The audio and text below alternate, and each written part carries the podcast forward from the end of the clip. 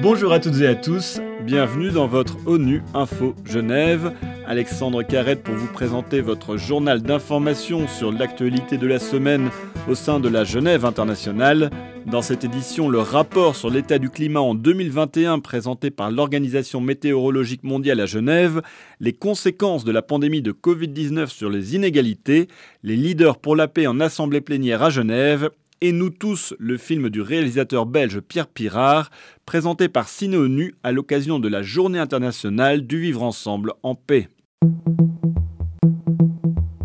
Record de concentration des gaz à effet de serre, augmentation du niveau des océans, fonte des glaciers, les rapports et leurs conclusions se suivent et se ressemblent, voire s'empirent d'année en année. C'est encore le cas avec le nouveau rapport 2021 sur l'état du climat présenté par l'Organisation météorologique mondiale cette semaine à Genève. À cette occasion, le secrétaire général des Nations Unies, Antonio Guterres, a prévenu que le système énergétique mondial est en panne et nous rapproche toujours plus de la catastrophe climatique. Le coordinateur du rapport et chef de la surveillance du climat à l'OMM, Omar Badour, a détaillé cette urgence lors d'un point presse à Genève. Il est au micro d'ONU Info Genève.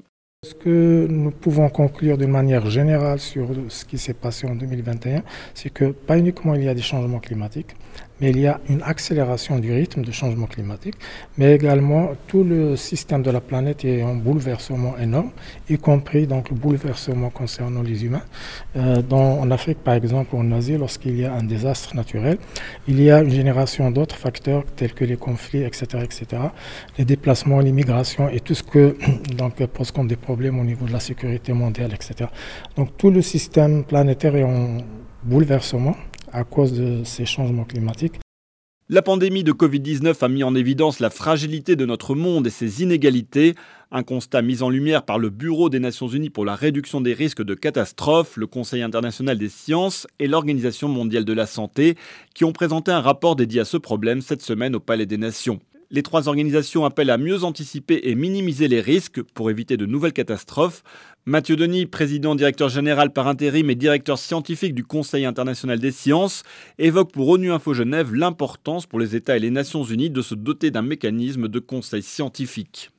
Il est euh, nécessaire, utile, que euh, chaque instance gouvernementale, que ce soit au niveau national ou jusqu'au niveau mondial, jusque tout en haut dans le système des Nations Unies, on ait des mécanismes de euh, conseil scientifique. Permettant, permettant précisément de clarifier à chaque moment, dans, chaque instance de prise de décision, euh, quels sont les enjeux scientifiques, ce qu'on sait, ce qu'on ne sait pas, euh, là où il faut creuser davantage, de manière à informer la prise de décision.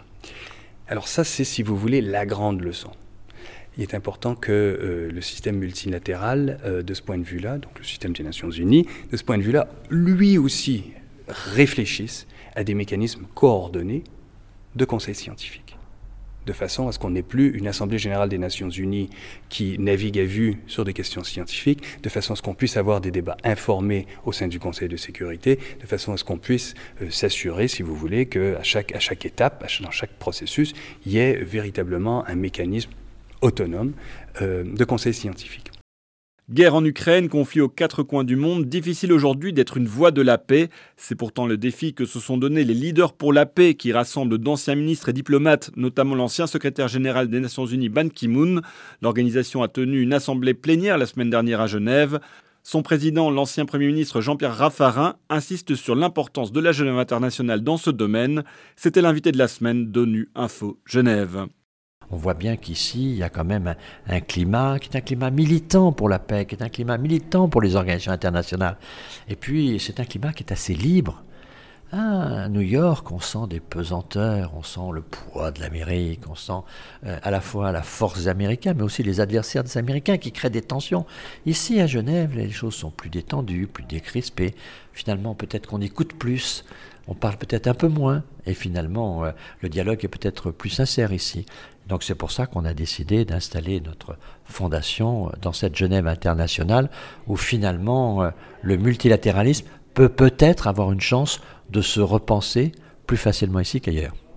Si les crises se multiplient à travers le monde, certaines voix appellent à conserver une vision d'espoir. C'est le cas du réalisateur belge et ancien professeur Pierre Pirard.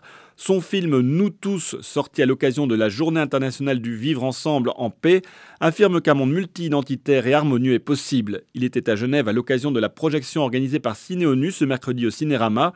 Au micro d'Aurore Bourdin, il revient sur une histoire racontée dans le film qui l'a particulièrement marqué.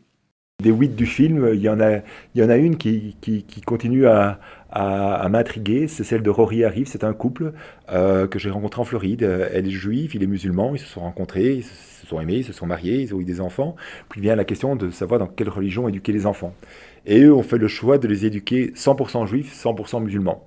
Euh, je me dis, ah, comment est-ce qu'on fait pour être 100% juif et 100% musulman Et donc, on, a vécu euh, plusieurs jours avec eux et avec leur famille, parce que c'est pas seulement euh, une décision de couple, c'est aussi une décision des, deux familles, la famille musulmane et la famille juive, de, décider de faire le pas vers l'autre et de voir comment les enfants peuvent être éduqués dans, dans les deux religions. Et c'est pas du 50-50, c'est du 100-100. et ça, c'était assez impressionnant. Et je me dis, tiens, c'est peut-être à ça que va ressembler notre monde de demain, c'est-à-dire où, on ne doit pas faire de choix et qu'on peut être et l'un et l'autre. Si vous avez raté la séance du Ciné ONU, le film Nous tous est disponible gratuitement sur YouTube en 5 langues. Et c'est la fin de cette édition. À la réalisation, il y avait François Soubiguerre, à la préparation Aurore Bourdin. L'actualité des Nations Unies continue sur notre site web ungeneva.org et sur le compte Twitter en français ONU Genève. À très bientôt.